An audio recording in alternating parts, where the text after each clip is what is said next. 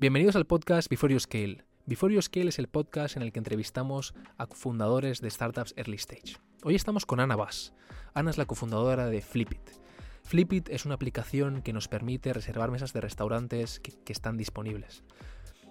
Ana nos cuenta cómo se diferencian del tenedor, la aplicación referencia en reservas y en tracking de restaurantes, qué gana un restaurante listándose en Flipit, eh, nos cuenta también sus unit economics y nos cuenta también su modelo de expansión, ¿no? Ese, ese modelo que parece ir restaurante a restaurante, como en un cierto punto acaba siendo más escalable, ¿no? Nos cuenta también, por último, eh, el mercado potencial, ¿no? Y cómo ve eh, una potencial expansión hacia otros países. Esperemos que lo disfrutéis, nosotros hemos aprendido muchísimo, esperemos que también para vosotros sea de ayuda y que sigáis creciendo en el mundo startup y en, el, en vuestro conocimiento.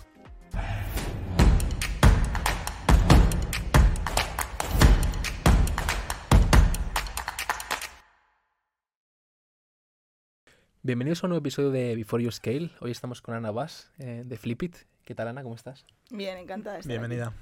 Bueno, un poco para romper el hielo, ¿no? ¿Qué, qué es Flipit? Pues mira, Flipit es una aplicación para hacer reservas en restaurantes. Esencialmente es un B2C que conecta mesas libres de, de restaurantes con usuarios que buscan salir a comer o a cenar. Vale, y yo estoy pensando, ¿esto no existe ya? Pues sí, existe, existe ya. Y bueno, Flipit nace un poco porque eh, había una aplicación que ya existía en el sector, pero que no cubría todos los targets, ¿no? Vale. Entonces, básicamente, eh, a raíz, os cuento un poco la historia, a raíz del desconfinamiento, eh, cuando los restaurantes estaban, algunos estaba abierto, medio cerrado, 30%, había que reservar sí o sí. Entonces, nos encontramos llamando al teléfono, restaurante tras restaurante, igual estabas 20 minutos, oye, perdona, ¿tienes mesa? No, lo siento, vale, muchas gracias. O te metías en la web, no había mesa, y era súper ineficiente. Entonces buscamos, ¿existe alguna herramienta que tú digas, oye, quiero salir a cenar hoy con seis personas eh, a un japonés, ¿hay mesa? Pues sí, existía una. Entonces, era la aplicación del tenedor en este caso. Ujú, justo. Nos metíamos dentro del tenedor y por mucho que buscábamos y demás, pues no encontrábamos el tipo de restaurantes al que estábamos acostumbradas a ir, ¿no? Entonces empezamos a hablar con gente. Oye, perdona, eh, todo nuestro grupo de amigas y demás, ¿conoces el tenedor? Sí. ¿Utilizas el tenedor? No. Oye, pues resulta que ya existe una alternativa en el mercado, que es una aplicación que da disponibilidad de restaurantes, pero no estaba dirigida en concreto al target al que se dirige Flipit. O sea, que la oferta del tenedor no convencía. Exacto, eso Ostras. es. Entonces, un poco la diferencia em, con el tenedor, sobre todo en términos de oferta, es que nuestros restaurantes están seleccionados minuciosamente y son de un target medio alto. Pues restaurantes guays, de moda, diferenciales, pues sitios un poco em, que la gente eh, se mete en la aplicación y no tiene de todo tipo. O sea, mítico restaurante de Madrid que la gente de Claro. Madrid le gusta ir. Que esto en Barcelona no se estila tanto. em, sí que es verdad que la gente no, no hay, no hay tanto rollo de esto. Pero Ya. sí que nosotros cuando, al menos cuando nos mudamos a Madrid, yo sí que noté mucho la diferencia de decir, Entre no, oye, restaurantes de moda, va- ¿no? Exacto, vamos a restaurantes de moda. Yo siempre Sí. digo, el tipo, típico restaurante de influencers. Pero- Bueno, a ver, Pero- aquí, aquí no, es, no es cuestión de típico restaurante de influencer, es simplemente No, pero es un restaurante chulo que entras y dices, Justo. hostia, es, es- es un lugar chulo, Sí. ticket medio, medio alto. O sea, sí, pero no necesariamente eh, son solo restaurantes de moda. O sea, es una lista curada de restaurantes que igual tienes eh, un sitio de hamburguesas, pero es el mejor sitio de hamburguesas. Vale. Igual tienes un japo que te cuesta 150 euros o 100 euros ticket medio, pero luego tienes una pizzería, que es la pizzería con las mejores pizzas, que te cuesta 18. Es decir, no necesariamente está O sea, solo están los buenos ahí. pero son restaurantes que destacan o bien por eh, ubicación, por cocina, por oferta, por lo que sea, pero es una selección en concreto. ¿Y por qué eso? ¿Por qué no, por qué no todos? Entiendo que a nivel de negocio les interesa que estén todos, ¿no? Pues mira, eh, ¿por qué no todos? Porque básicamente lo que queríamos, eh, esencialmente Flipit es una, es una solución para nosotras, de me meto en, este, en esta aplicación y quiero ver los restaurantes a los que generalmente me apetece ir. Claro. Entonces, estar un poco más targeteado. La, la aplicación que existe en el mercado ya tiene más o menos un- una lista, un popurrí de, de restaurantes. Generalmente el target es un poco más medio bajo y tienes un montón de descuentos y demás. Y es como una versión premium y una Vale. versión un poco más sofisticada de eh, aplicación para hacer reservas en restaurantes. Claro. Entonces, em, también de cara a los restaurantes. O sea, tú piensas que los restaurantes que están dentro de Flipit son restaurantes que se han trabajado muchísimo, han invertido en su imagen de marca, en tener muy buen producto, pues el alquiler que pagan en un posicionamiento premium y demás. Entonces, no los encontrabas en la otra aplicación porque querían o sea, no querían estar al lado de, pues por ejemplo, de repente encuentras burrito Manoli 30% de descuento, que está genial y que la inmensa mayoría hay target de la población eso, española, pero- justo, son mucho más pues price sensitive y quizás eh, Sí. muchos más usuarios en esa aplicación, pero los otros restaurantes no querían estar ahí metidos y entonces Flipit les ofrece una solución de una aplicación, una especie de walking online donde tú estás al lado de tus competidores o de gente de la industria muy parecida y simplemente estás dando visibilidad a tus mesas libres Claro. de cada restaurante. Y de cara al usuario, una aplicación donde sé que me voy a meter y los restaurantes que hay me van a gustar. Voy a acertar 100%. Y no, no hay un poco ahí de, no sé, juego de psicología, ¿no? A veces es típico que vas a un restaurante, está vacío y no vas, ¿no? Si igual me meto a Flipit, veo que están todas las mesas vacías, o sea, libres, puedo coger todas, entonces digo, vale, igual este restaurante no es bueno, voy al otro. Mm. ¿No hay un poco de miedo ahí? Bueno, es un buen punto. Eh, la verdad es que eh, Flipit no te dice cuántas mesas tiene vacías un restaurante. O sea, básicamente, ¿Disponible o no? Claro. justo tú te metes y tienes un filtro que dices hora, comensales y, y día, ¿no? Entonces, por ejemplo, queremos cenar esta tarde eh, cuatro de nosotros en terraza, bueno, ahora hace un poco de frío, no en terraza, en un italiano, por ejemplo. Entonces te dice, hay en estos italianos. No sabes si están al 10% de ocupación o al 100% de ocupación. Vale, vale. Pero sí que es verdad que los restaurantes que están en Flipit son restaurantes que pues, suelen estar bastante llenos porque es, ese target que hacemos, esta, esta estructura de que sean guays, diferenciales y demás, pues suelen estar llenos, animados y tal. No toda la semana, naturalmente, entre semana menos, pero eh, sí que te aseguras un poco que va a ser un sitio que esté ambientado, que esté bien, buena relación calidad-precio y demás. Yo te voy a ser súper sincero, no, no utilizo ninguna aplicación de reserva de restaurantes y debo ser un caso atípico, seguro- estoy seguro que la mayoría de gente lo, lo utiliza y lo comentábamos antes de, de empezar a grabar, ¿no? Yo me envían recomendaciones y entro directamente por la web al restaurante, que en Madrid está muy bien montado, todo el mundo tiene, entiendo Sí, que es Cover. Manager, ¿no? Y, y ahí ya Ujú. puedes reservar em, directamente. Em, pero tú entiendes que hay un- un- una, una cierta parte de gente que está interesada en, en Eso es. encontrar estos restaurantes premium como tal. No, no, me parece, me parece Pues, interesante. Mira, te cuento un poco. eh, hay mucha gente, o sea, naturalmente Flipit acaba de lanzarse. Se lanzó en septiembre del año pasado, no del anterior, de 2021, y todavía no lo estamos dando a conocer. O sea, hay una parte de gente que no utiliza Flipit porque todavía no lo conoce, eh, y luego hay una parte que, aunque lo conozcan, no encuentran la necesidad, por así decirlo. Que es lo que dices tú de, eh, oye, pues si quiero ir a un restaurante en concreto, me meto en su web. Ujú. Flipit, como consigue captar al usuario de primeras y donde encuentran más utilidad es en él. Oye, necesito una mesa para ahora, o sea, para dentro de dos horas. Eh, he llamado a tres restaurantes ya, todos están Esto llenos. pasa o, mucho, o me he esto metido. pasa mucho, esto en es Madrid es, es Es- bárbaro, o sea, está todo súper lleno. Total. O sea, he llamado a tres restaurantes o me he metido en la web de tres restaurantes, no hay mesa, ¿qué hago? O sea, me he quedado sin ideas, no quiero volver a llamar a otros cinco, es súper ineficiente. Ah, ostras, existe Flipit, que es una aplicación donde yo le voy a decir que somos tres para esta noche dentro de tres horas y me va a decir dónde hay mesa. Entonces, en cuanto te metes en Flipit, filtras, encuentras un listado de restaurantes que o bien no se te habían ocurrido, o bien igual eh, llamaste ayer para coger mesa, no tenían, no vas a volver a llamar hoy otra vez al mismo restaurante y se ha cancelado una por el camino y de repente te aparece en Flipit. Ahí es cuando te metes, encuentras disponibilidad, reservas y dices, ostras, ha sido súper simple el proceso. He tardado dos minutos en encontrar y reservar una mesa, no he tenido que llamar a cinco sitios o meterme en cinco webs. Mola, esta aplicación mola y tiene sentido. Entonces, una vez eh, haces una primera reserva que suele ser por necesidad de último minuto, ahí ya es cuando dices, ah, pues tenemos el viernes que viene, ah, pues voy a ver qué hay en Flipit, porque como tiene la selección curada, sabes que vas en- lo que te vas a encontrar ahí, pues va a ser más o menos un poco de tu target, también puedes filtrar, me apetece hoy pegarme un homenaje y pues el ticket medio mayor, o simplemente me voy a tomar unas cervezas con amigo, un ticket medio de 20, 30 euros, etcétera Y cuando aprendes un poco a dominar y, y haces una primera reserva por Flipit, ya sí que tenemos más engagement en ese sentido y la gente pasa a reservar más a través de nuestra aplicación.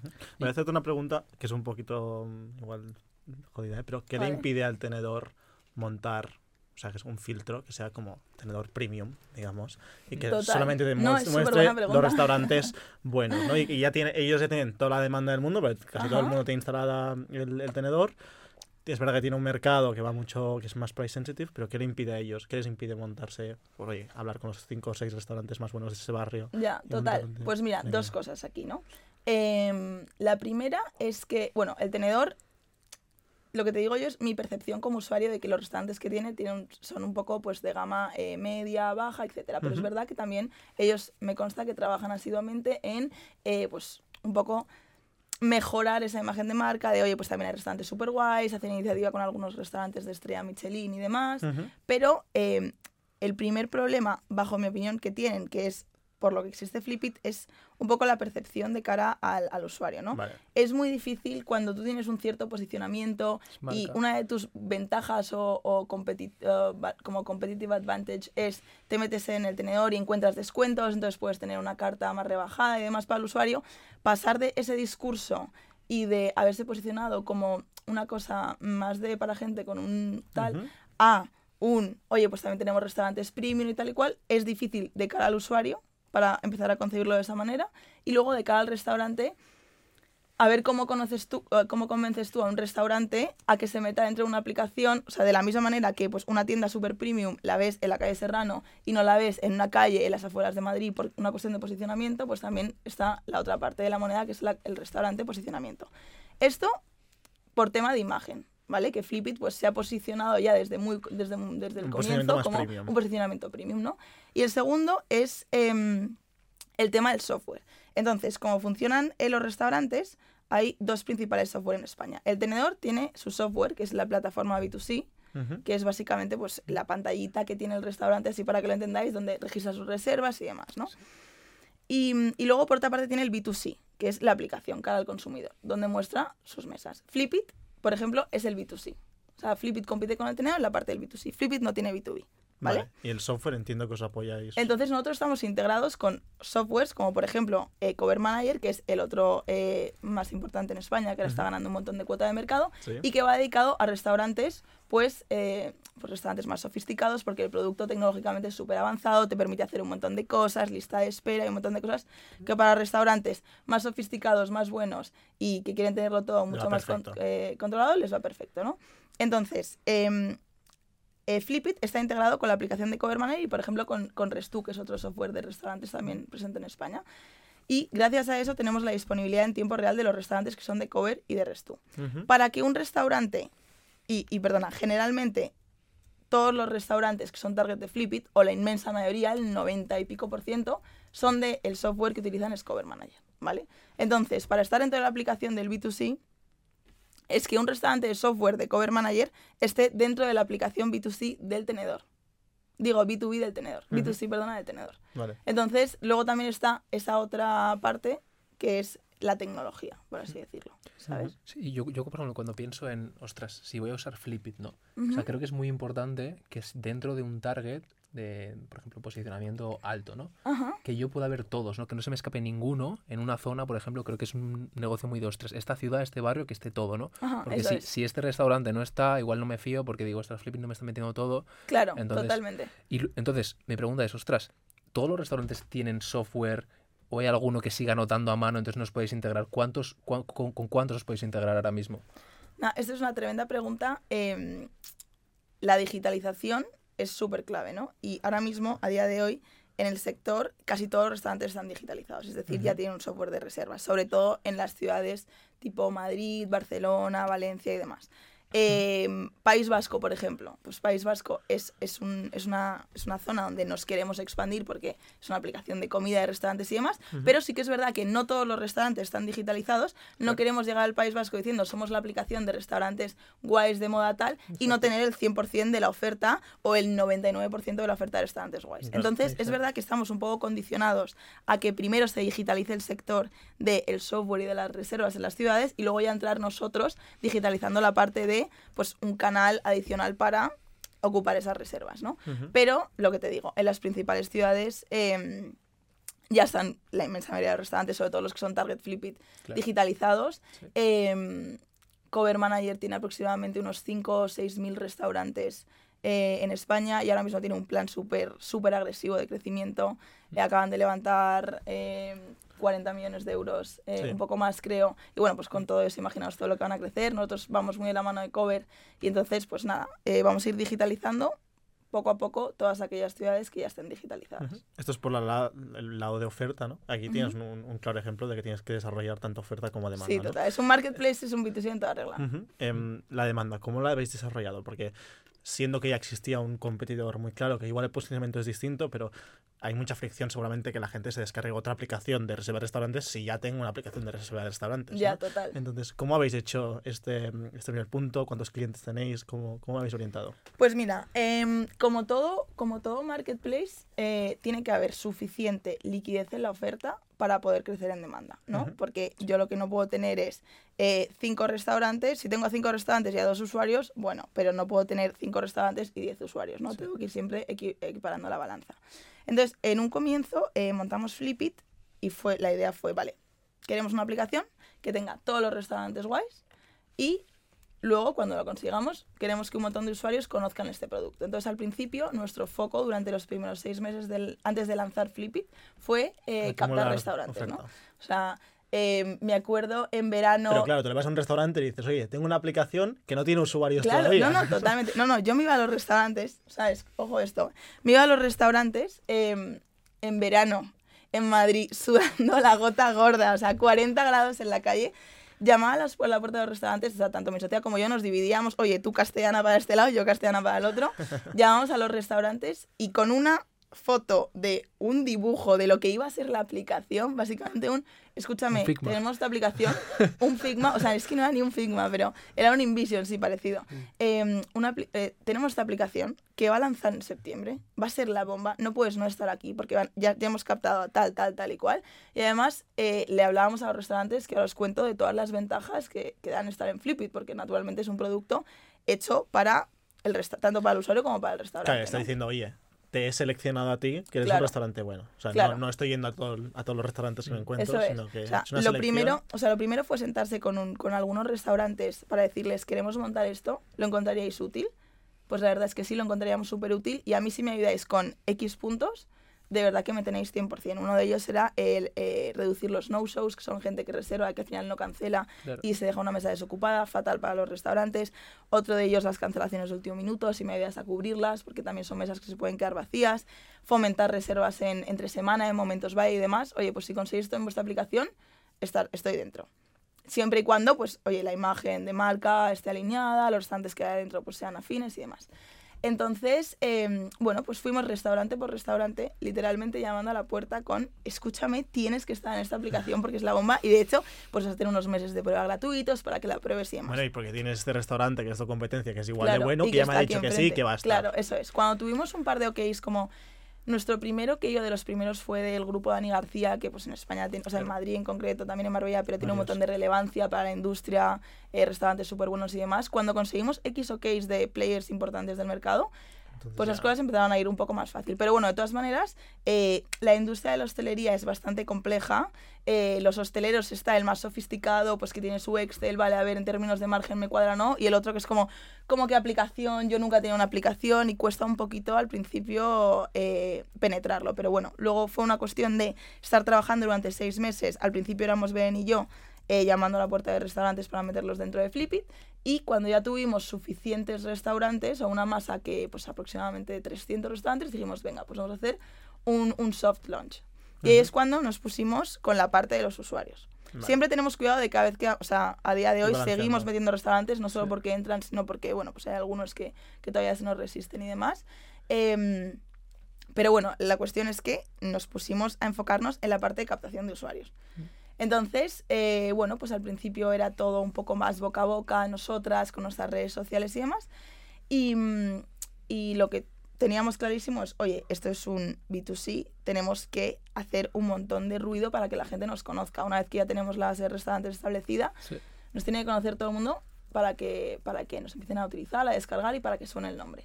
Y entonces ahí fue cuando tomamos la decisión, estaba tomada antes de haber hecho todo este ejercicio, pero ¿qué necesitamos? Restaurantes y usuarios. Entonces, al, al, al montar Flipit, pensamos, ¿quién nos puede ayudar con la parte de restaurante? Entonces contactamos con eh, Guille Dávila, que es, eh, pues, eh, está muy metido en la industria de la hostelería, es socio en varios restaurantes, tiene, tiene una consultoría de, de gastronomía súper, de hostelería muy guay Ujú. eh, para que se viniera con nosotros al equipo de Flipit como, como inversor. Fue uno de los que estuvo desde el principio con nosotros.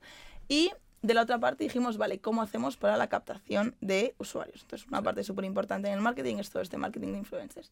Entonces, desde el principio, eh, tenemos dentro del equipo de Flipit eh, tanto a María Pombo como a María García y Tomás Páramo, que son influencers súper conocidos y demás, y eran quienes nos iban a apoyar un poco con toda esta parte de darnos a conocer, pues lanzar publicaciones en Instagram para, para que sus seguidores nos vieran y demás. Entonces, desde un principio lo que hicimos fue tanto apoyarnos en esta pata de influencers para eh, darnos a conocer a través de las redes sociales, como eh, empezar con pequeñas inversiones en paid media y demás. ¿Y cómo es el, el modelo ahora, no? Porque te escuchaba y, y, decías, ostras, primer mes de prueba eh, o meses de prueba, ¿no? Entonces Ujú. yo pensaba que era, ostras, cuando haces una reserva a través de Flipit, una comisión, ¿no? Pero creo que no es así del todo, ¿no? Claro. ¿Cómo es el...? Sí, sí que es. Lo único que, bueno, pues dejamos al principio un periodo de cadencia de los restaurantes, primero porque era un producto que no conocía nadie para que vieran todas las ventajas, pero nuestra intención siempre era, al principio sobre todo, sentarnos con ellos y cobrar una tarifa a éxito por comensal, por cada comensal que se siente. O sea, que aparezca. Eso es, Se que hace un no-show. No, claro, si hace un no-show no. O sea, tú ten en cuenta que yo lo que quiero es aportarte Y valor. a hay una doble comisión, ¿no? O sea, estás tú, después está el software de detrás Sí. y después está el restaurante que tiene que sacar margen también. Eso es, sí, pero son dos cosas como distintas. El software en, en concreto es un paquete que pagas al mes X dinero que te da para... Hay, va- software hay, es hay varios planes, Vale, ¿no? mensual, pero no mensual. tienen- Y lo mío simplemente, como soy un canal agregador de demanda, tú me estás eh, pagando una tarifa por cada comensal que te estoy agregando a la mesa. Ujú. Oye, me ha llamado mucho la atención cuando decías que los restaurantes me- me- nos dijeron que les interesaba, pero nos dieron como unos puntos que teníamos que trabajar y que Ajá. querían solucionar, ¿no? Ya has comentado, por ejemplo, el tema de los no-shows. Eso es. Em, ¿Cómo lo habéis trabajado? ¿no? Porque es que la- para mí, si reservo algo en, en cualquiera de esta aplicación, si no cancelo, mm, es que no he metido mi tarjeta, no he metido nada, y según Ya. cómo, em, pues no, no tengo ningún problema ¿no? en, en no cancelar. ¿Cómo Sí. lo reactiváis vosotros esto? Pues mira, em, dos cosas. Primero, eh, lo que, en lo que hemos trabajado es en intentar reducir el porcentaje de no-show. Es decir, que la gente no haga no-show para empezar, ¿no? Y, y esto es ah, con dos maneras a través de Flipit. La primera, si tú quieres hacer una reserva para hoy, para cenar, y ya tienes una reserva para hoy, para cenar, o sea, un montón de los no-shows, perdona, son porque hay gente que llama Hace múltiples o hace reservas. tres reservas para un turno y luego no cancela. Entonces, Claro. esto es una cosa que destroza al hostelero y todavía queda un ejercicio súper grande de educar a la población de lo importante que es cancelar eh, con antelación para el hostelero y demás. En otros, o sea, en Estados Unidos, en Londres, todos los restaurantes piden tarjeta. Está súper, súper normalizado. En España no tanto y acabará llegando por culpa de gente que no que no cancela cancela. y demás, ¿no? Sí. Pero bueno, la primera es, eh, si tú intentas hacer una reserva para hoy, eh, para comer, y ya tienes, una res- eh, ya tienes otra reserva en otro restaurante, te sale una notita. Oye, si quieres reservar en este restaurante, cancela La previa. la previa y no te deja reservar. Entonces ahí estamos Vale. mitigando un poco el no-show. Y si es con más antelación, porque es verdad que hay gente que prefiere, eh, oye, pues para el jueves que viene reservo en dos sitios y ya decidido más adelante, te decimos, oye, ya tienes una reserva, vale que hayas hecho otra, pero con 24 horas cancela la anterior, de lo contrario te cancelamos todas menos la última que has hecho. Entonces ahí estamos mitigando para empezar Vale. los no-shows. Y luego, eh, también, una vez que algún usuario hace un no-show, que es inevitable, pero tanto por Flipit como por llamado, como cualquier cosa, le enviamos un mensaje de, oye, has hecho un no-show, que sepas que esto hace un montón de daño al restaurante, intentamos como inculcarle un poco la importancia de que no lo haga, ¿no? Vale. Y luego la tercera cosa es que es súper fácil cancelar a través de Flipit. Hay gente que no cancela porque le da palo llamar al restaurante, cómo, le da vergüenza, perdóname, tal. Y los restaurantes lo prefieren infinitamente que llames y canceles a que no lo hagas, ¿no? Y en Flipit simplemente a las dos horas te decimos, oye, recuerda, tienes una reserva en dos horas y si quieres cancelar hay un botón rojo que des clic. No te cuesta nada. O sea, es pecado no cancelar, básicamente. Lo ponemos súper fácil. ¿Qué, Hay qué- otra manera. Uy, qué- porcentaje de, de- de usuarios hacen no-show, tú dirías? Pues mira, es muy bajito. Tenemos más o menos como un 3.5% de usuarios que hacen no-show. La industria, dependiendo del restaurante, pero está en torno al 15%. Guau.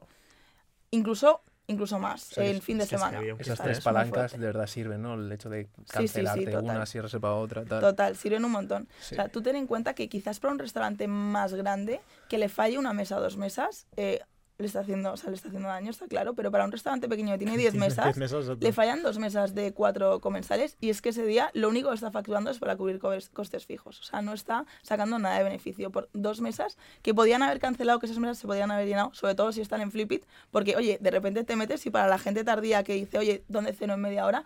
Ostras, pues hay una mesa aquí en Carbón Negro, no hubiera llamado ni de broma un viernes, pero como ha habido una cancelación te aparece, ¿no? Entonces el restaurante le da salida a esa mesa si la persona, pues, ha, cancelado con antelación.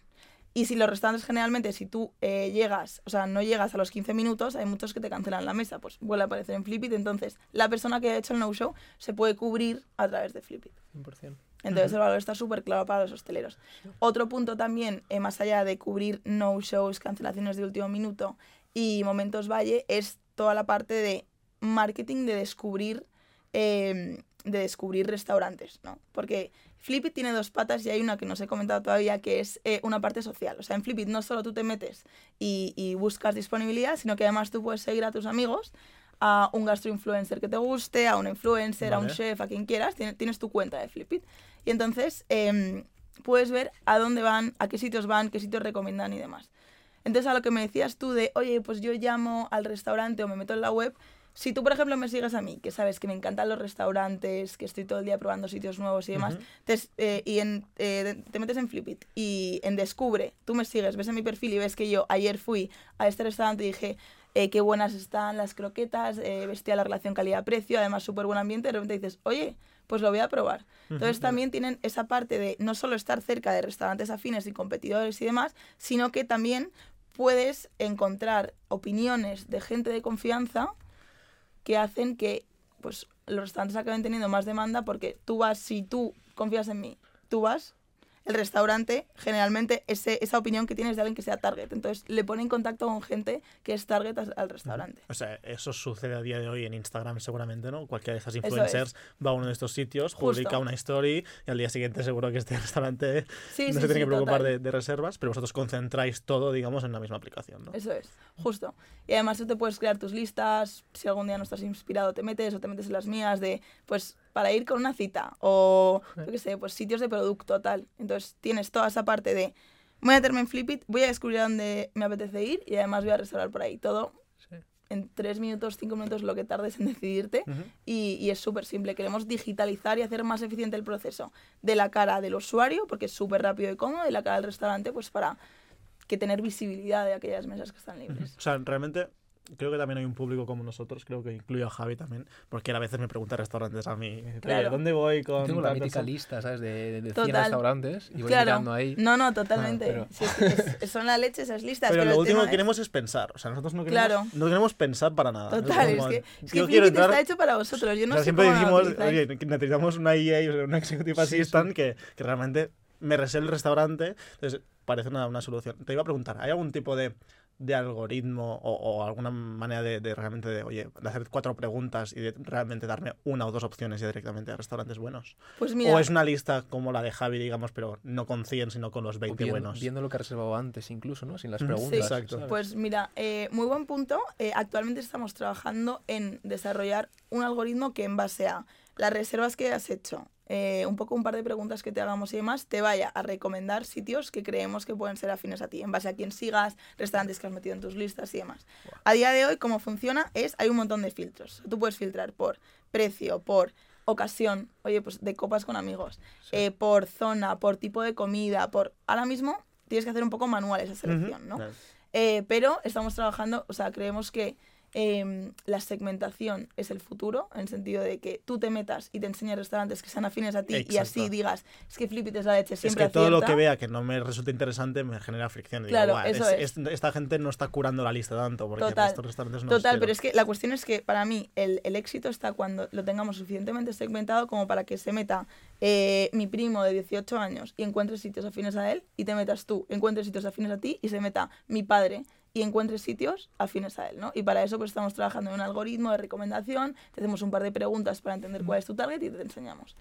Y, y esto es la clave, pues, y tener como un Spotify de, o un Netflix de por qué has visto esto, esto otro te puede gustar, me parece la bomba. Y así acabas descubriendo y se cierra un montón el círculo. Trabaja, estamos trabajando en ello. ¿Me- ¿Metéis también algún anuncio tal para monetizar paralelo? Nada, no metemos nada. Nada, Y- No metemos anuncio, no puedes pagar por posicionamiento, queremos que sea todo súper orgánico. Claro. Eh, de hecho, hay, una, hay, un, hay un botón que es el modo mapa que la gente lo encuentra súper útil, que es, oye, cerca de mí, ahora mismo, ¿dónde puedo ir? Y, y ahí lo tenemos, pues, literalmente por ubicación. Eh, pero no, no hay ningún tipo de pago por posicionamiento, anuncio, nada por el estilo. Me parecía también interesante lo, lo del momento valle, ¿no? O sea, entiendo, ¿se cubre puramente con el hecho de estar disponible en la aplicación o tenéis algún secreto como lo que me decías antes de... Pues mira, mm, secreto. no, hay dos cosas. La primera, eh, Flipit es súper útil para comidas entre semana, por ejemplo, ¿Sí? que tú te vas, tienes un meeting con un cliente en, en, en una zona a la que no estás acostumbrada a ir, a ver dónde, dónde, dónde voy a comer, me meto en Flipit, le doy al mapa por aquí, ticket medio de tanto y reservo. Entonces, para fomentar todas esas comidas, cenas de trabajo entre semana, es súper útil. Además, como ya tienes targetizado el tipo de restaurantes, es muy útil. Y luego también lo que, lo que hacemos es, estamos hablando con eh, consultoras, con bancos y demás, para que todas las personal assistant empiecen a utilizar la aplicación para hacer sus reservas y luego también para que se fomente el uso en la gente que está trabajando en estas empresas porque hay un montón de comidas y cenas de empresas y así les aportamos mucho valor a los restaurantes que están dentro de Flipit. Hay un mercado 100%. 100% hay un mercado, claro. Entonces, esa es la idea. Y también en un futuro desarrollaremos eh, una pata de Flipit, que es Flipit Business, que es una herramienta para darle a todas las eh, eh, eh, personal assistant, las eh, secretarias, perdón, Sí. las secre- para todas las secretarias, para que desde ahí puedan hacer sus reservas directamente con el restaurante, pedirles hacerle peticiones y demás para, para comidas de empresa. Creemos que hay un mercado también. Si, si pensamos igual un poco más, ¿no? A seis meses, ¿no? O sea, me parece un súper negocio, pero digo, ostras, a la hora de escalarlo, ¿no? Eh, entiendo que va ciudad por ciudad, barrio por barrio, etcétera, ¿no? Como hemos comentado. Pero acaba siendo mucho de ir picando al restaurante, ¿no? De decirle, ostras, ¿queréis entrar en Flipit? ¿Queréis entrar en. Flipit? ¿Cómo pensáis al futuro acelerar esto en cierto modo, no? Entiendo que porque hay un restaurante ya entra otro, tal, pero al entrar en Sí. un nuevo mercado, o sea, en una nueva ciudad, Sí. va a acabar siendo un poco ir picando al menos, ¿no? Pues mira, al principio cuando empezamos en, en las ciudades en las que estamos, eh, era ir picando puerta para que el restaurante entrase. Cuando ya cogemos y tenemos nombre, los restaurantes nos escriben para meterse dentro de la aplicación de Flipit. Entonces, aquí hay una eficiencia en la que pasas de ir a buscarle escala. tú con que eh, Sí. vengan ellos. Incluso también estamos desarrollando que se puedan hacer una petición para darse de alta. Porque es una Vale. petición porque tenemos que nosotros asegurarnos de que es un restaurante que queremos que entre en Flipit, ¿no? Sí. Eh, es verdad que cuando nos expandimos a una ciudad, el modus operandi es la tecnología ya está, por lo tanto no hay que invertir prácticamente nada, está genial, o sea, es un plug and play de yo Sí. llego, encuentro un equipo de comerciales que se pongan a hablar con restaurantes Ujú. y invierto en marketing para darlo a conocer. Entonces sí, tiene toda esa parte de eh, captar restaurantes, que es un poco manual, pero bueno, tenemos un equipo de comerciales que trabaja en, en ir ampliando la oferta. 100%. Y mm, tema de tecnología no, no hace falta hacer nada, y luego tema de marketing, pues inversión en marketing para captar usuarios.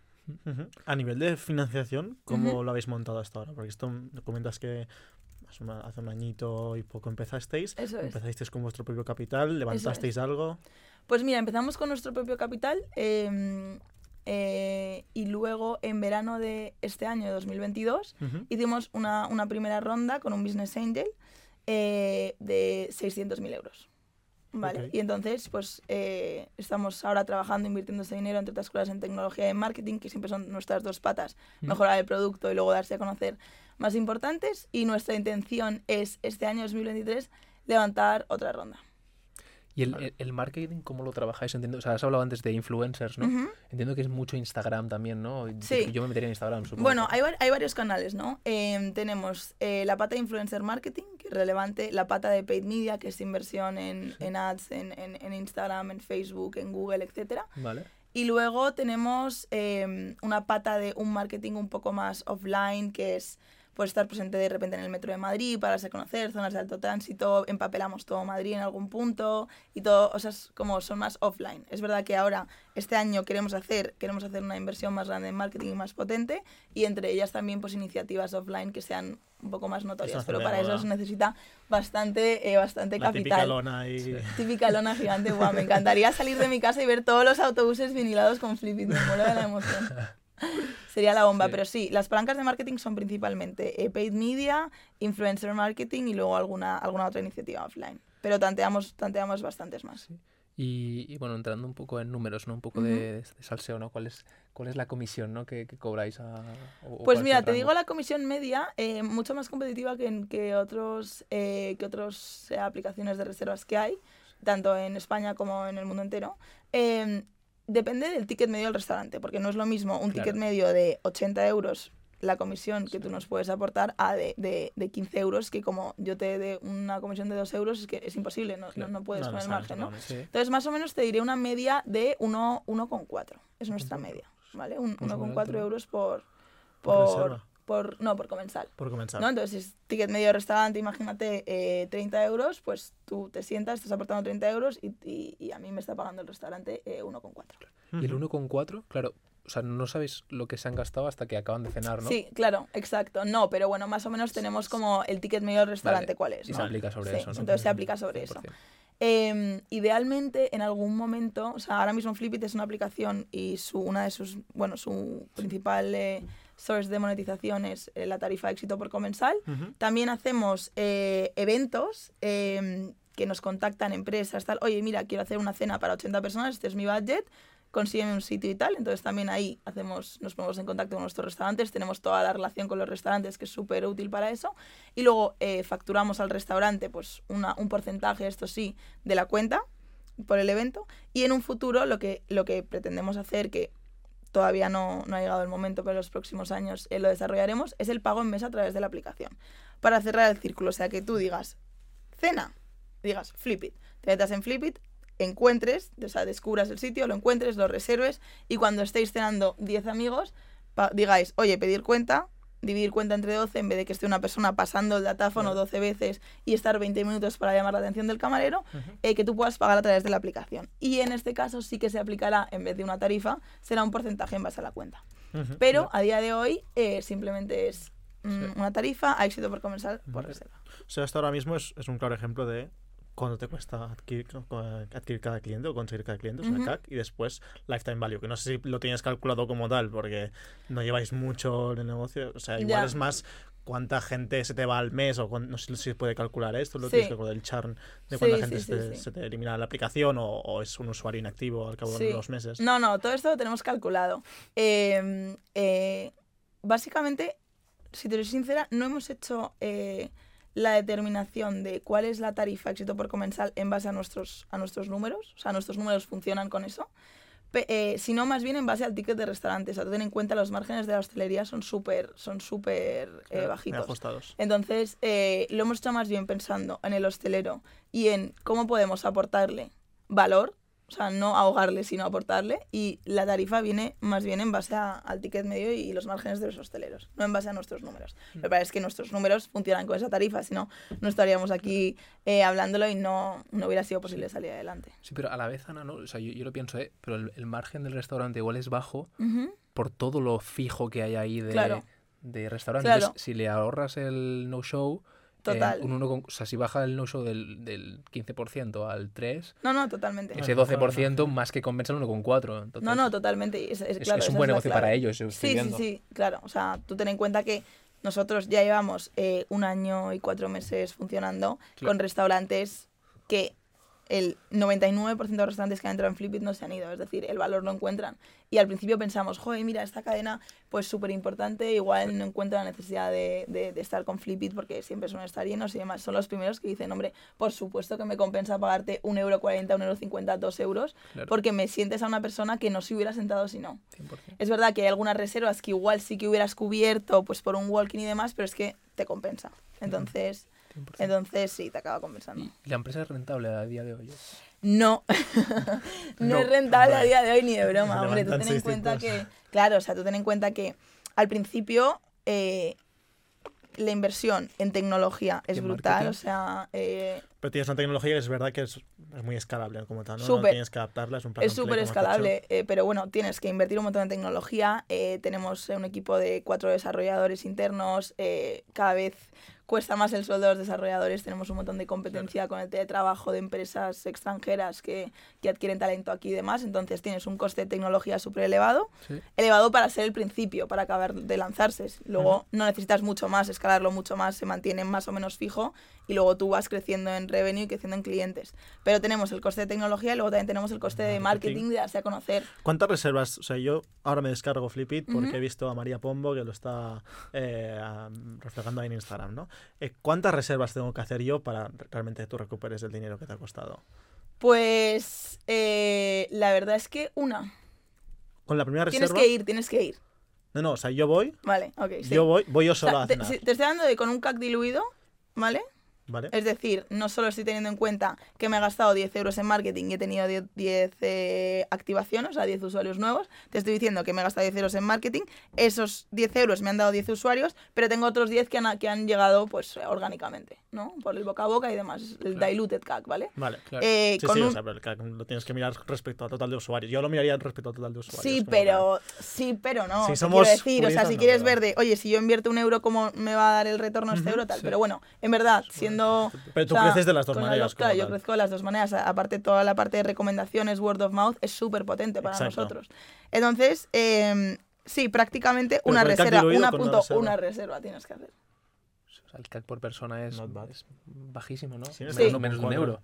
Es, es bajo. Mm, El CAC de descarga es menos de un euro, pero de activación. Tú ten en cuenta que hay un funnel. O sea, Sí. tú te descargas la aplicación, ahí tienes un Tienes que coste. registrar. te registras, tanto por ciento de la gente que se la descarga se registra, tanto por ciento de los registros se activan y esas activaciones, tanto por ciento, acaban siendo cancelaciones. Hostia, Entonces, esto lo tenéis que añadir, ¿eh? Y el- para registrar, a mí me gusta mucho cuando puedes hacer el sign up con Google, con Apple. ¿sabes? ya, totalmente. esto- No, pero es que, o sea, te cuento una historieta, o sea, una de las miles de historietas que tenemos que son muy graciosas, eh, es que al principio dijimos, oye, pues un sign up con Google o con Apple 100% porque es súper cómodo y yo soy la primera que como usuario me encanta. ¿Qué pasa? Que el restaurante, cuando tú llamas o cuando te metes por web, ¿qué te pide? Te pide tu email, tu nombre y apellidos y tu teléfono, Teléfono. ¿vale? Esas son las cosas que te pide. Y con eso ya, pues tú registras la reserva y están súper contentos, te pueden contactar, etcétera. Pusimos al principio el sign up con Facebook, con Google, con Apple, con todo. Y de repente, por políticas de privacidad, no nos compartían el los datos del usuario, ¿no? Nos compartían el nombre, oye, Ana, eh, este, este usuario se llama Ana, pero el email que nos daban era eh, 22235 Sí, arroba no reply, Apple ID. Sí, pero lo tienen predeterminado que lo Sí, escondas, sí, sí, ¿vale? Entonces, de repente, a los restaurantes les llegaban eh, reservas de Ana, arroba 12356, arroba no reply Apple ID, sin número de teléfono. Entonces nos llamaban panicando de, oye, ¿qué está pasando aquí? Entonces tuvimos que al principio, con esta, una de las primeras cagadas, perdón por hablar mal, eh, fue un, tuvimos que ir llamando a restaurante por restaurante, igual 150 llamadas, haciéndonos pasar por la persona que teníamos registradas de, hola, perdón, se ha registrado bien, sí, pero pone un email raro, uy, qué raro, bueno, pues nada, simplemente para confirmar la reserva, ¿sabes? Porque claro, Qué para buena, que no se buena. alarmaran, ¿no? Entonces hemos tenido que hacer una cantidad Scrappy de marranadas al principio, pero claro, y que, oye, pues tiene gracia y al principio la regla número uno es do things that are not scalable y básicamente Sí, tener que llamar a total. restaurante por restaurante, pasar por Manolo, is not scalable, pero bueno, acá, acaba funcionando. Entonces, la razón por la que no lo hacemos es porque el restaurante necesita tu número de teléfono y tu email. Ujú. Entonces, y eso no es algo que te den no sale. 100%. Entonces, por eso tenemos que, es algo que nos penaliza, porque pasa de ser un eh, one-click sign-up a un five-step sign-up. Pero bueno, lo tenemos que tener.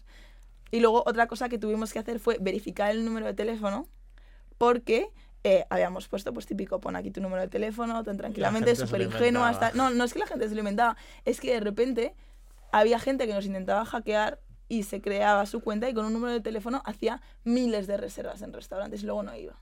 Ostras. Claro, hemos tenido como Ostras. gente que nos intentaba, yo vete a saber quién es, tenemos alguna que otra sospecha, pero, pero no, no tenemos ni idea. Pero la cuestión es, oye, pues tuvimos que hacer una verificación Claro. y de repente si hay un usuario que te hace cinco reservas y no asiste, bloqueas ese Claro. número de teléfono y ya no se puede volver a crear otra cuenta. Entonces, hemos ido aprendiendo, nuestro registro al principio era, ¿cómo te llamas? Si te gusta comer, regístrate. Y ahora ya es un Sí. número de teléfono, etcétera, intentando crear la menor fricción posible. Nos lo ha diseñado un tío de UX pues, para que sea súper user friendly. Pero eh, sí, hay un montón de cosas que no tienes en cuenta al principio y de repente te encuentras Te en un embolado. me estoy dando cuenta de problemas que ni pensaría, ¿sabes? Que No, no, empiezan a total. salir aquí. de No te preocupes, los problemas llegan. O sea, llegan además por la puerta grande, no llegan en plan, uy, de repente hay un tal. No, no, llegan a lo bestia. Llegan Entonces, 100 restaurantes llamándote de, Sí, oye, no, total. Y simplemente pues tienes que tener como una capacidad de reacción súper rápida. Oye, ¿qué hago esto? Pim, pim. Y, y manos, manos a la ¿En obra. cuántos estáis ahora, restaurantes? Pues mira, estamos en 1.600 restaurantes y estamos presentes en Madrid, Barcelona, eh, Valencia, Marbella y Sevilla. O sea, Valencia, Málaga, Marbella, Sevilla.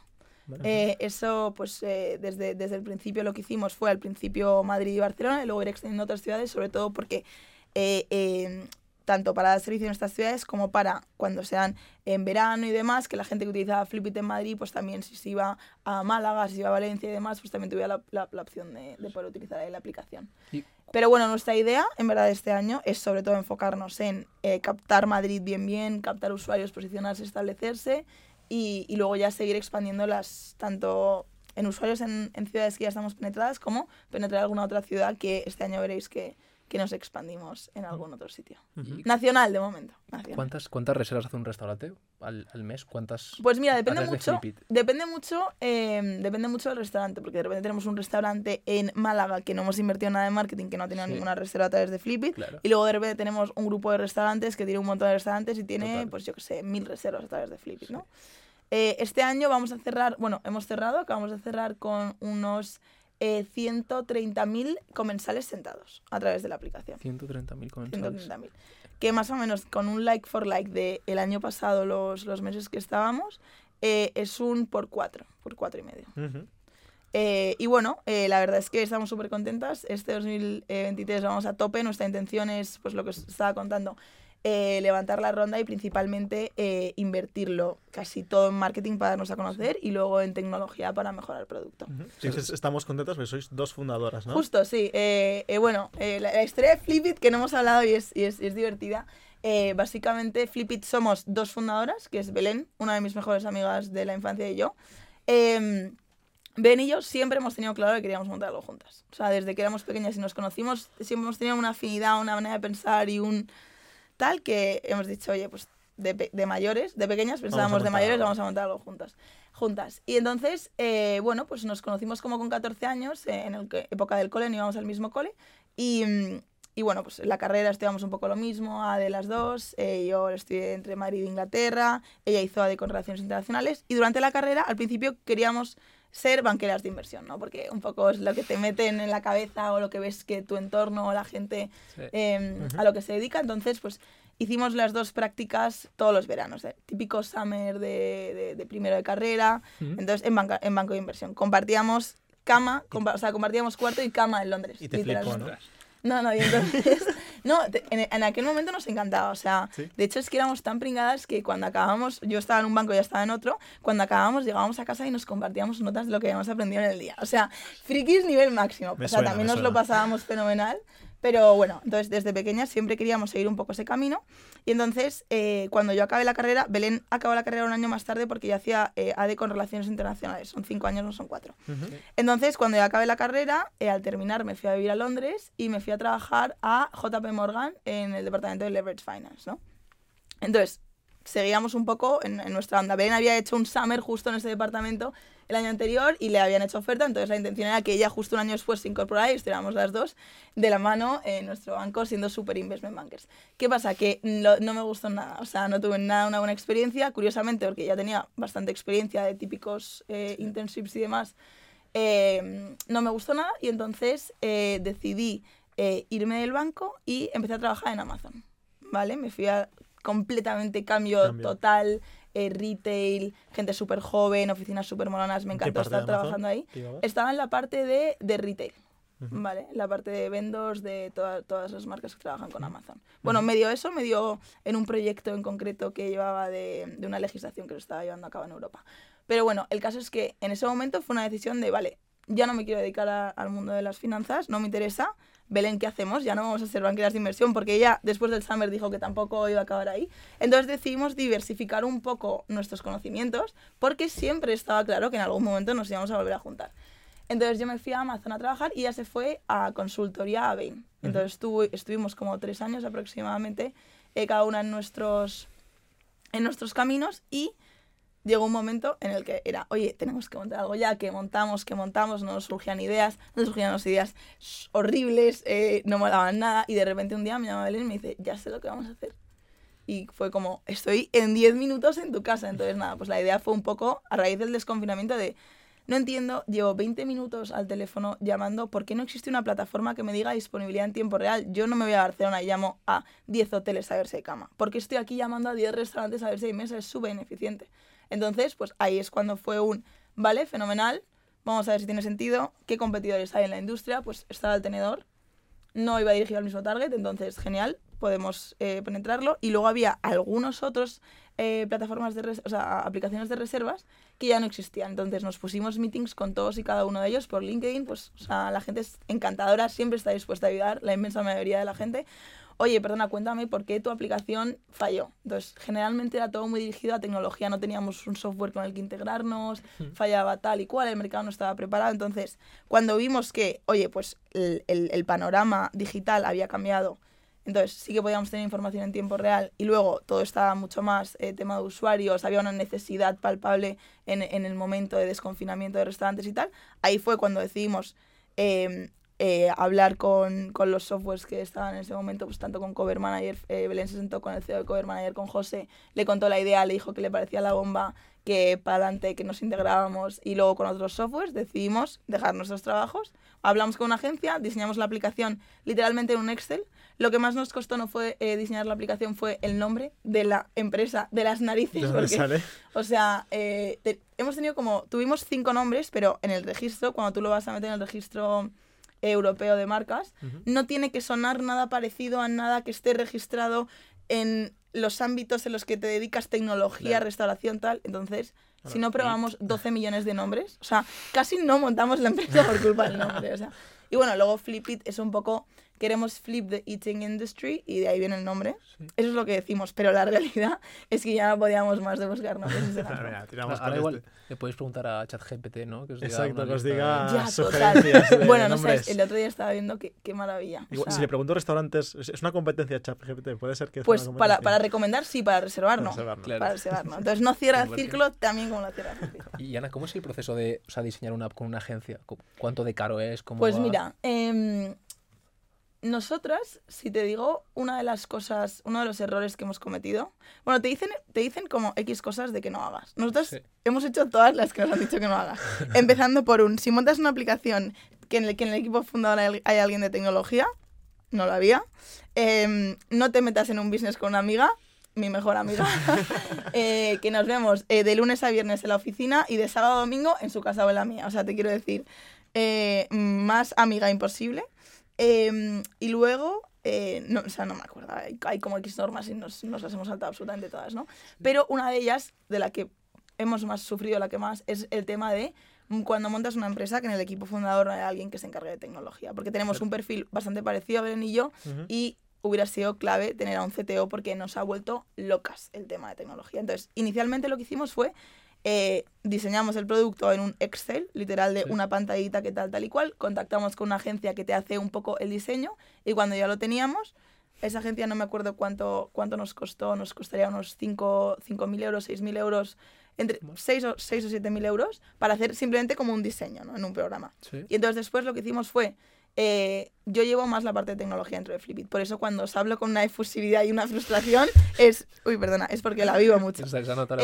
Em, no, total. Y, y entonces, bueno, pues eh, creo que me senté como con 10 o, o 12 agencias de desarrollo, en, en alemanas, españolas, etc. Entonces acabamos co- co- eh, contratando a una que mm, pues nos la habían recomendado y demás. Y bueno, pues siempre tiene mucho más sentido que tú internamente desarrolles desde cero tu producto, porque la tecnología tiene una complejidad enorme, ya no solo en temas de lenguajes, que hay un montón, sino en temas de la arquitectura, la estructura y demás. Entonces, si la persona que monta la aplicación luego se encarga de, de- de contratar al equipo que luego va a perdurar en el tiempo, es quien la inicia de cero, pues es la bomba. ¿Qué pasa? Nosotros no teníamos a esa persona, entonces subdesarrollamos a través de una agencia em, perdón, a través de una agencia subdesarrollamos eh, todo el tema de desarrollo, ¿no? Entonces, nuestra intención era desarrollarlo con agencia y luego que esa agencia contratase a gente que se metiese dentro del equipo de Flipit y siempre tener un equipo interno de tecnología. En el fondo somos un producto tecnológico, tiene todo el sentido del mundo.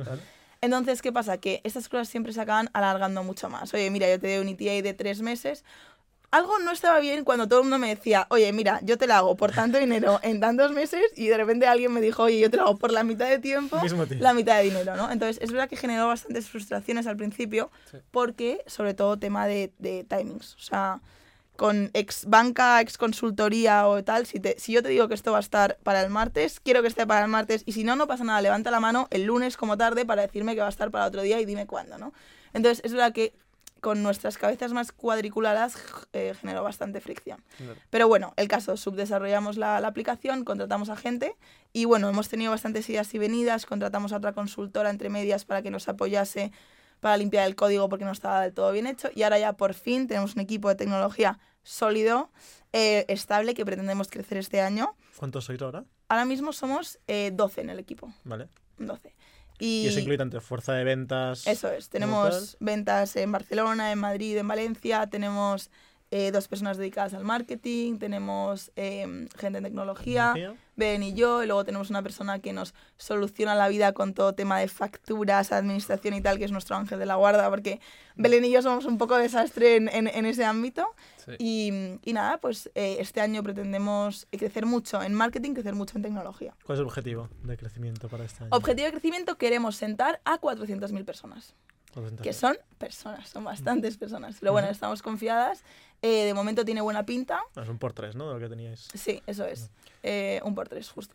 Y, mm, y nada, pues sobre todo para mí, o sea, yo entiendo que estamos cambiando el hábito del consumidor, porque ten en cuenta que igual tú antes llamabas a un taxi y ahora es que no se te ocurre llamar a un taxi, te metes en, en la aplicación de Cabify, te metes en Uber, te metes en MyTaxi, lo que sea. Pero ahí hay un cambio de, de, pues, de hábito del consumidor. Nosotros es que pases de estar acostumbrado a llamar o a meterte en cinco webs a utilizar este producto. Y una vez que lo utilizas, lo encuentras útil, entonces mola porque la repetición está ahí. Eh, pero, oye, las cosas llevan tiempo, acuérdate tú de que existe Flipit y demás, entonces, pues poco a poco, con un ejercicio de marketing, comunicación, branding y demás, eh, pretendemos conseguir estos numeritos. Ana, una, una pregunta ahora difícil que viene del, del maestro Biel, Oh, que, es, que es ¿por qué no invertiríamos o no invertiría alguien en Flipit? No, pero te voy a ayudar un poco porque creo que, no sé, me, me dices tú, ¿eh? pero haciendo un poco los números, ¿no? Eh, 130.000 eh, reservas, o sea, Ajá. comensales, ¿no? Eh, luego hablas de un 1,4% de comisión y un 1,4% ticket, o euros sobre. No, no, euros, euros, Euros. y 1.4 luego un ticket ponle de 30, 200. ¿no? Eh, 30 Sí. euros medio, ¿no? Entonces nos estamos yendo a Sí, 40 el ticket céntimos por comensal, más o menos. No, no, no, 1.4 1,4 euros, euros por por comensal. Ah, 30 euros por con comensal. comensal. Vale, Eso vale. es. Vale, pues euro- es. 1,4 euros por Nos vamos a comensal. 200.000 de facturación por ahí. Sí, no, no llega, Más o ¿no? menos, no llega. Eh, y esto teniendo ya Madrid y Barcelona vuestro target, ¿no?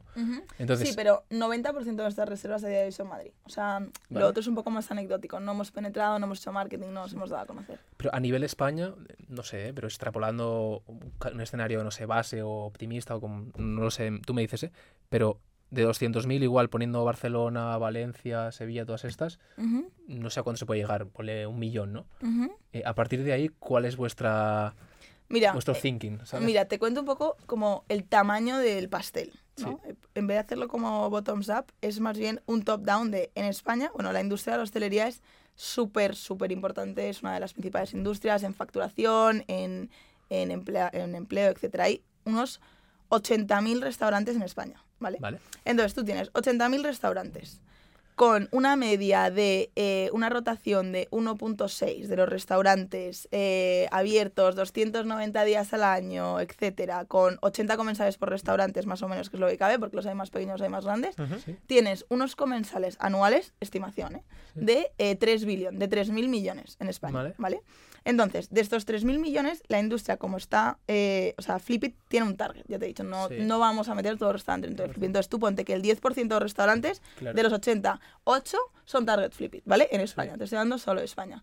Entonces, ahí estás diciendo que tienes más o menos un target de unos eh, 300 millones de comensales, ¿vale? Vale. Que se sientan al año en restaurantes target de. Ujú. Entonces, ¿cómo está hecho a día de hoy? Es que eh, canales de reserva, tú tienes que un 50% vienen online, ¿vale? Que esto está creciendo, o sea, ha crecido 20% versus el año pasado, ¿vale? 50% vienen online, eh, 30% son por llamada, eh, 20% son por walking y, y etcétera. El walking cada vez va disminuyendo más porque tú vas o sea, cada vez es más necesario reservar. Entonces, estimando más o menos que de esos 300 millones, el 60% va a venir por un canal online, porque ahora estamos un poco más del 50, dentro de, dentro de nada estaremos en el 60. Ujú. Vale. El 60% de esos 300 millones, o sea, 180 millones más o menos, Sí. Vienen por el canal online. Y yo te estoy diciendo, vale, pues de ese canal online, que ya es el 50 de todas las reservas, del 10 que son target, es decir, ya estoy haciendo bastante narrow, yo me quiero quedar con un 20% del mercado, Vale. ¿vale?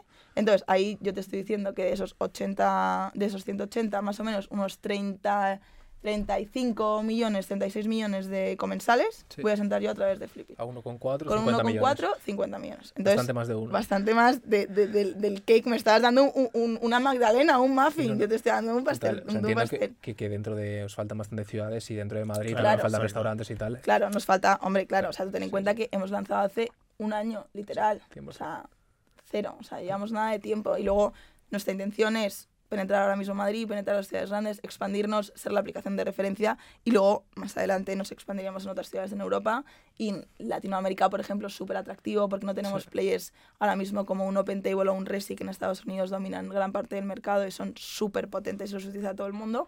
Entonces, bueno, pues tenemos, yo te estoy hablando solo de España, o sea, que el pastel de 50 millones con pues, todo el funnel acortado en España, pues nuestra intención luego es más, más Vale. allá. Bueno, y que tu producto países. funciona principalmente en ciudades grandes, porque una ciudad Claro. más pequeñita, una ciudad de, no sé, me invento 50, Nada, 100.000 total. habitantes, yo No, me sé no, los no. restaurantes, no me hace falta una No, no, totalmente. No, no, justo. Son ciudades grandes, eh, target eh, de, de gente con un ticket medio, pues eh, Que generalmente ahí en Latinoamérica igual sufres un poquito más. Sí, pero es verdad que Latinoamérica, pues de repente tú te vas a México y la oferta gastronómica, pues tienes tanto un puesto de tacos en la calle que naturalmente no tiene sistema de reservas ni tiene nada, y luego de repente tienes un montón de restaurantes cada vez más sofisticados, con Ujú. una oferta gastronómica tal, Perú, súper importante en gastronomía, Colombia cada vez más, Sí. México a tope. Entonces, oye, pues poco a poco, es verdad que ahí tenemos que esperar a que la digitalización venga. Cover, por ejemplo, está penetrando bastante Latinoamérica. Vale. Es la bomba porque nosotros vamos muy de la mano de Vas de la Cover. mano de ellos, Justo. claro. Pero la idea es, pues oye, eh, que según vaya creciendo y se vaya digitalizando el sector, también Flipit venir de la mano y convertirse en la aplicación de reservas en restaurantes. Esta es la ambición, ¿no? Es la ambición máxima. Eso es. Em, nos gusta bajar a la- al, día a día, que sería, oye, ¿qué vas a hacer el lunes? O sea, el ¿El lunes, lunes? este lunes que viene en la agenda Pues mira, ¿qué voy a hacer ¿qué, vas a hacer? Vale, pues a ver, cada día es bastante distinto. Pero es verdad que los lunes es bastante estructurado, así que qué guay que me has preguntado el lunes. Em, luego si quieres te cuento el martes también. Eh, bueno, pues yo todos los días, en concreto, o sea, Belén y yo nos, di- nos distribuimos el trabajo, intentamos no solaparnos mucho, ¿vale? Porque no tiene sentido que estemos las dos eh, on top de mismo. muchas cosas, ¿no? Entonces, en concreto lo mío, yo todos los días por la mañana, como a las 9 y cuarto, tengo una llamada con el equipo de tecnología, súper breve, 15 minutos, qué, qué hemos hecho hoy, cómo vamos, hay algún problema, etcétera, ¿no? Entonces, me despertaré, llegaré a la oficina a las 9 de la mañana. Es- me cuesta mucho esperarme por las mañanas. Es verdad que hay mucha gente que llega antes, pero a mí, yo soy de quedarme hasta tarde más que Javi a llegar... las seis y media ya ha corrido una maratón y está, ¿Qué ya, dices? ya está la Joder, te admiro muchísimo. Viviel con ducha agua fría incluida. ¿En serio? Sí, sí. Ah, Nah. Directo. No, ¿no? Claro. Sí, sí. Qué tíos. Bueno, es que es, Em, es verdad que vivimos una dinámica, justo como lo comentabas tú con, con Belén, ¿no? De tener esta dinámica que te, te animas en uno al otro y Ya. que estás siempre un poco Sí, grinding mola. en lo mismo, o que llegas del trabajo y estás pensando en lo siguiente, Sí, pues nos pasa mucho en casa y Sí. es muy beneficioso. Perdón, estabas guay. contando tu lunes. Nada, mi lunes, eh, me despierto.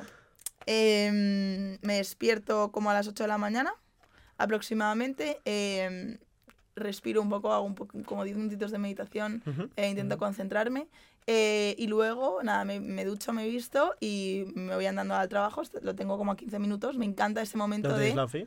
Eh, la OFI la tenemos en tribunal, Vale. al lado de Pachá. Durante esos 15 minutos escucho tres podcasts, ¿vale? Súper breves, eh, de como daily news.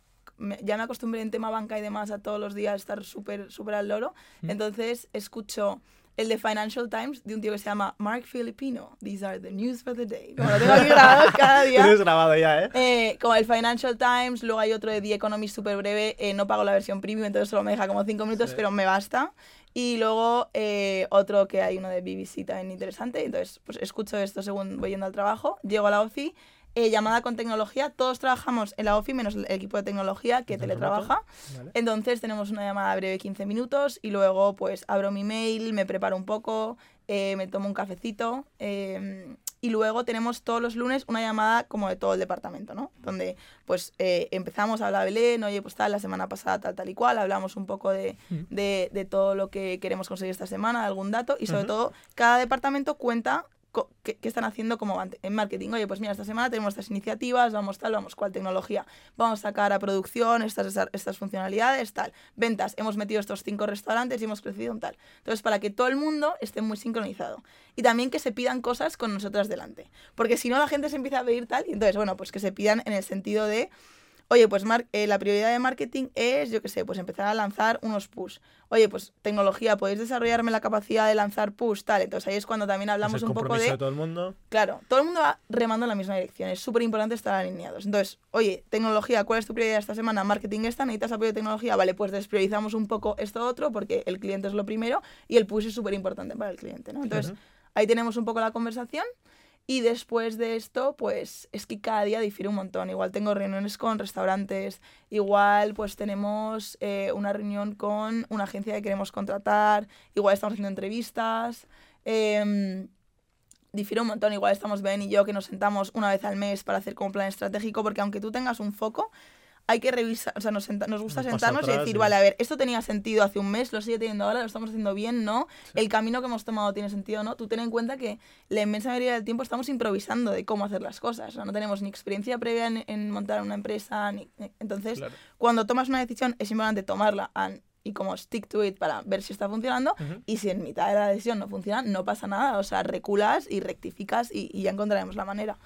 Entonces, bueno, depende un montón, reuniones con restaurantes, eh, reuniones con el equipo, definir plan estratégico, em, de todo un poco. ¿Y algún libro o alguna persona que te haya inspirado al no tener el background startupero, ¿no? Para esta- este tipo de dinámicas. Pues em, la verdad es que no soy muy de leerme eh, libros tipo How to Build a Startup o, más cosas. O sea, a mí lo que me enriquece muchísimo es sentarme con gente y, y estar Claro. horas y horas charlando. Y me he dado cuenta, es lo que os decía, que todo el mundo está tan, tan, tan dispuesto a ayudar. Y es, o sea, ha estado ahí. También se ha encontrado ahí, a veces perdido, a veces más, más enfocado. Entonces, 100%. a mí lo que me encanta es sentarme con gente y, y que me vayan contando. Pues con gente tanto más mayor que yo, como más pequeña, como potenciales clientes, como ex startuperos, la gente sobre todo. Lo más importante es en qué la has fastidiado más. Dímelo para que yo no la fastidie tanto. Dime como dónde tú. voy a morir para no ir nunca ahí, ¿no? Exacto, o sea, y, y no, la verdad es que no te sé decir en particular eh, un, un libro o una persona que me haya cambiado la vida. Yo creo que es un cúmulo de cosas. Sí. Tomarte de cafés. gente. Compounding, ¿no? Poco a Tomarme cafés, gente maravillosa que vas encontrando en el, en el camino. Eh, me encanta la literatura, pero me gusta mucho más eh, literatura, o sea, leo un montón, pero más libros tipo em, como novelas o que te hacen pensar, pero de un lado un poco más espiritual y un poco más una conexión más como con tu persona, con tu mente, con tu cuerpo, con cómo haces las cosas y cómo mejorar como persona. Y creo que todo eso te ayuda luego a implementarlo en la vida laboral y, y te da unas, un- unas bases que te hace pensar. ¿Has leído Meditations de Marcos Aurelio, por ejemplo? No, no la he Siddhartha, leído. Son buenos. Ah, sí, harta sí. Sí. sí. La tengo en la universidad, de hecho. Me. Tengo un me estoy leyendo uno ahora mismo. Eh, igual os parece un poco cursi. Se llama Conversations on Love. Y no solo habla del amor en pareja, que es como lo que tenemos súper constituido como amor, sino Ujú. todo tipo de amor. El amor que te da hacer cosas que te gusta, el amor por tus amigos, el amor de dar, el amor de recibir, todo eso. Y, y me encanta ese tipo de cosas también para desconectar. Pues nada, con esta reflexión yo creo, Ana, no, nos quedamos con eso, ¿no? Un- muchas gracias por tu tiempo. Sabemos que un emprendedor o una emprendedora al final ajusta de tiempo, tiene mil cosas, tal. Entonces, agradecemos mucho tu tiempo. Y nada, un placer. Eh, hemos aprendido muchísimo y seguiremos aprendiendo. Qué guay. Encantada, chicos. Mil gracias por tenerme. Muy bien. Vaya muy bien. Que vaya muy bien. Mucha suerte. Chao. Nos vemos.